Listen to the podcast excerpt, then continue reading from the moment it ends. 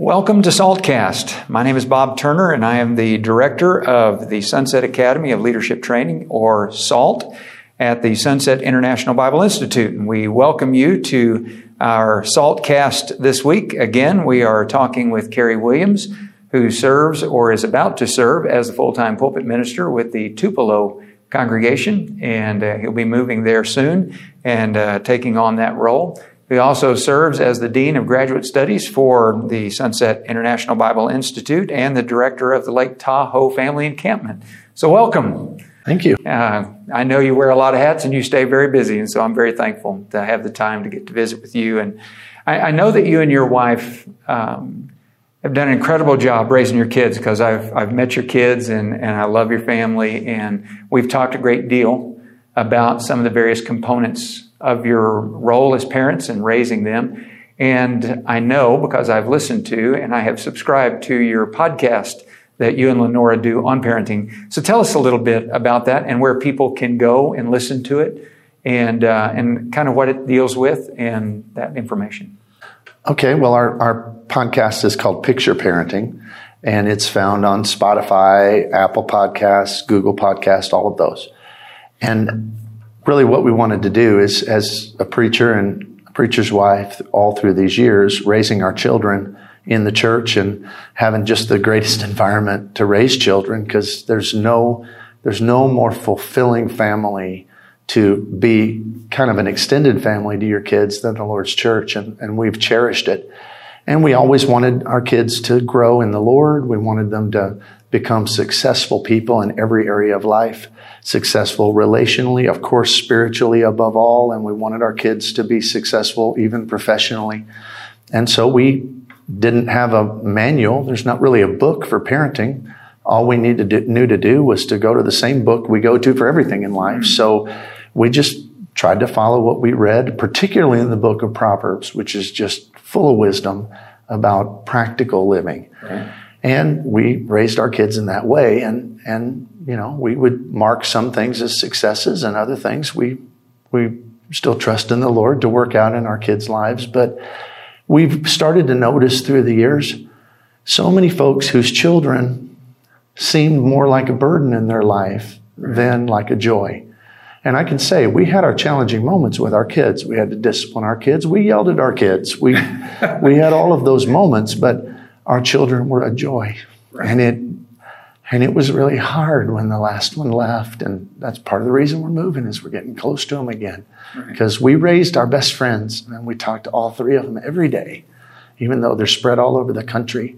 And we never had a moment where we had to get a babysitter. We did get babysitters, but we didn't ever do it because we just had to get a break from our kids. Right.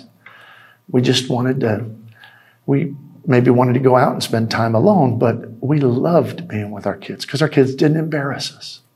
And our kids didn't constantly drain us of our energy. Our kids were a joy rather than a burden. And I see people and I feel so badly for them because I see them and they, they're, they're, kids and it's just like they don't know what to do. They don't know how to handle them. And it just like, looks like they just can't wait until their kids are grown. Hmm. And I think, yeah. oh, you'll, someday you'll look back and you will have wished that you'd lived every moment the best that you can. And so the picture parenting podcast was all based upon this idea of a picture. You know, when, when we first had our children, I had this image, Lenora had this image in our mind of who we wanted them to be ultimately, because we're raising friends for the rest of our lives. And it's glorious because you get to raise exactly the best friend you want. Right. Now there's free will involved, but for the most part, and so we, we had this image. What, what do we want our kids to look like at 30? And we just use that as the model. So, uh, now, not on things like it's appropriate to play with dolls when you're little and not when you're 30. I mean, they're age appropriate things, but sure. when it came to character issues, personality issues, yeah. attitudes, we use that as the model. In other words, if we didn't want our kids to be disrespectful at 30, we're not going to let them be disrespectful at 3, Right. If we wanted our kids to look people in the eye when they're 30, uh, we made them look people in the eye when they're three. And even some touchy things like I didn't want my kids to live on only on chicken nuggets when they're 30. so we didn't let them live only on chicken nuggets when they're 3. You know, uh, to me it applies to almost everything in life. It's a simple simple process. You make decisions based upon what do I want them to be? What's the picture?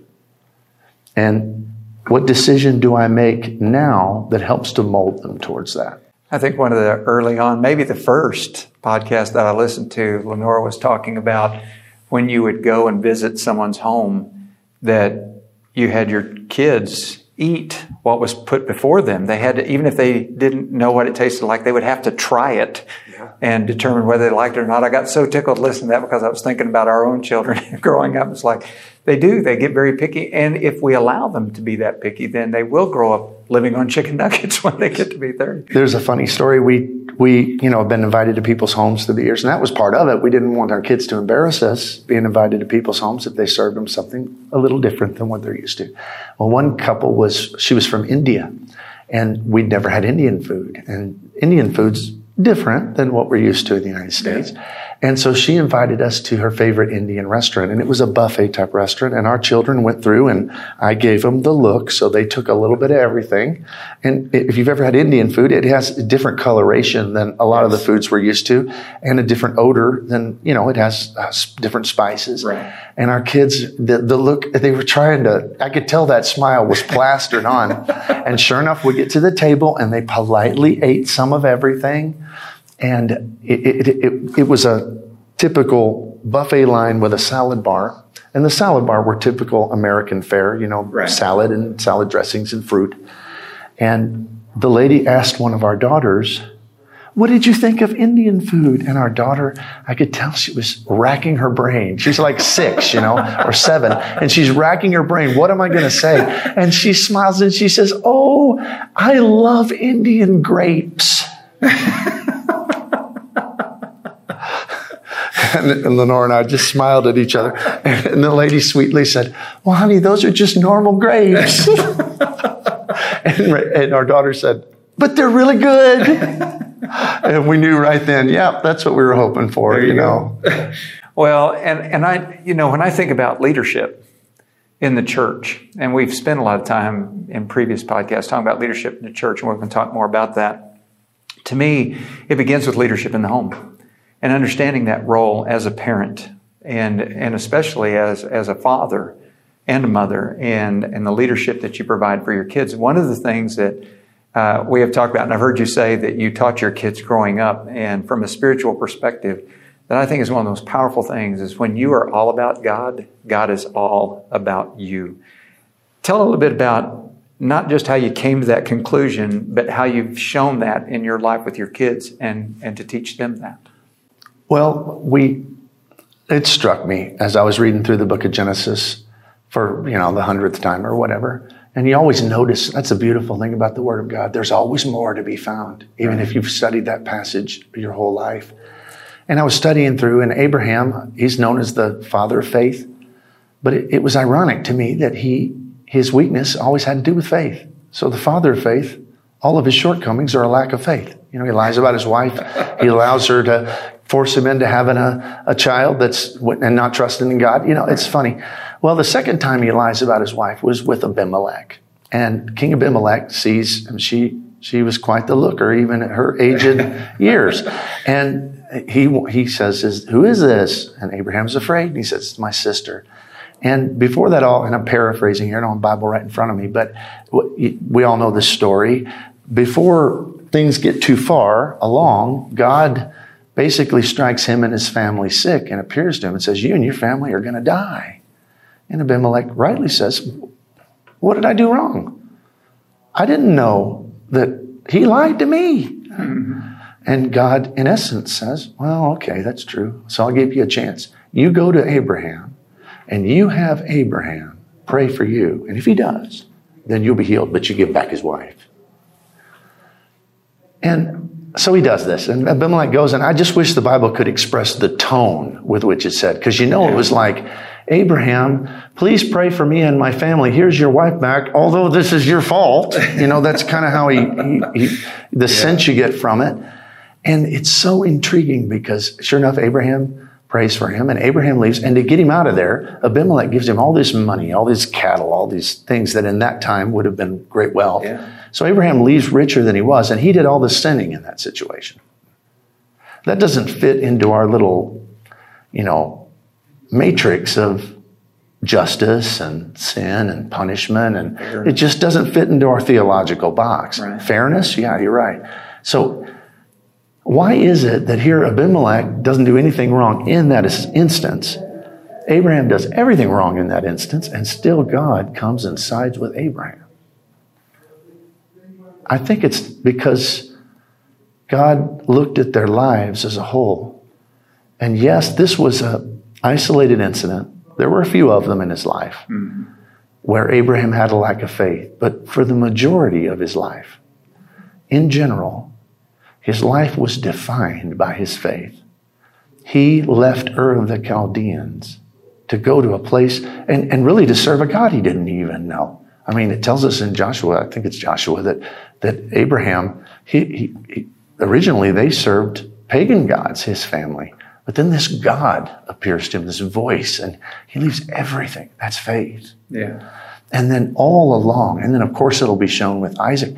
And so all through, this guy is all about God. And then when he falls short, God returns that loyalty and it's all about him. Hmm. And it just struck me. That's the way God always is. Yeah. If we be all, he always wants a personal relationship. If we be all about God, God will be all about you. And I have found that to be true in our lives. That, and what a great blessing that we know that when we fall short, if we've tried to be people who serve Him with all of our heart, He will not abandon us. He will be there. He will be there. I love that. And I, I have used that and I, I, just think about that so often. And, and I think it's just such a great concept. And kids need to know that. That life isn't just about here are all the rules and regulations, but it's about a relationship of developing that kind of trust and faith, not just between us as parents and kids, but helping them in their relationship with God.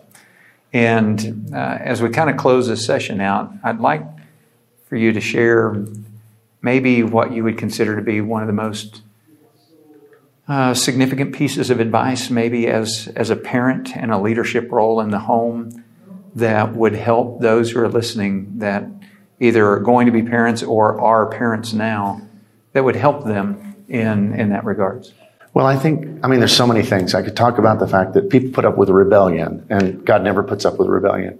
I mean, you can have mercy with your kids because God have mercy with us, but you got to come down on rebellion like a hammer because God doesn't tolerate it, and neither Right. should we.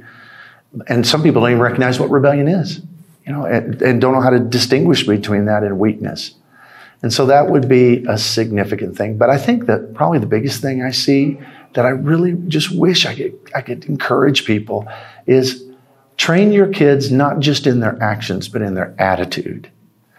Um, you know, nobody wants a 30 year old coming into work that wears their feelings on their sleeve every day. Right. Nobody cares. And that's just the truth. And people today are so ruled by their emotions. And I see folks who have children and they say, no, you can't go there. So that kid will cross his arms and mope and sit on the couch and just look like, like the world's about to end. And the parents will just ignore it. Lenore and I, we, we didn't want our kids going to work that way because we knew their boss don't care if they're having a bad day. And they need to learn to control their emotions rather than to allow their emotions to control them. Wow. And so we taught our kids you got one minute to get in a good mood, and you have the mastery of your mood. Um, and so here's the punishment it's going to double in a minute from now. And then you'll have another minute, and then it'll double again. And we meant it. Yeah. And they found out real fast, and they could change, and they could decide to be happy. And guess what? Our life went well the rest of the night. I mean, our life was a joy because we could dictate our kids' moods. And it's really not that hard. Yeah. And it wasn't just good for us, and it was good for us, Yeah. it was good for them. Because now they can interact with people even when they're not feeling it. Now they can be successful in, in even in a competitive world, even professionally, in, in a world where other people are, are not showing up to work because they're having a bad day or they're not. I mean, that's not the, that's not the recipe for excellence and success.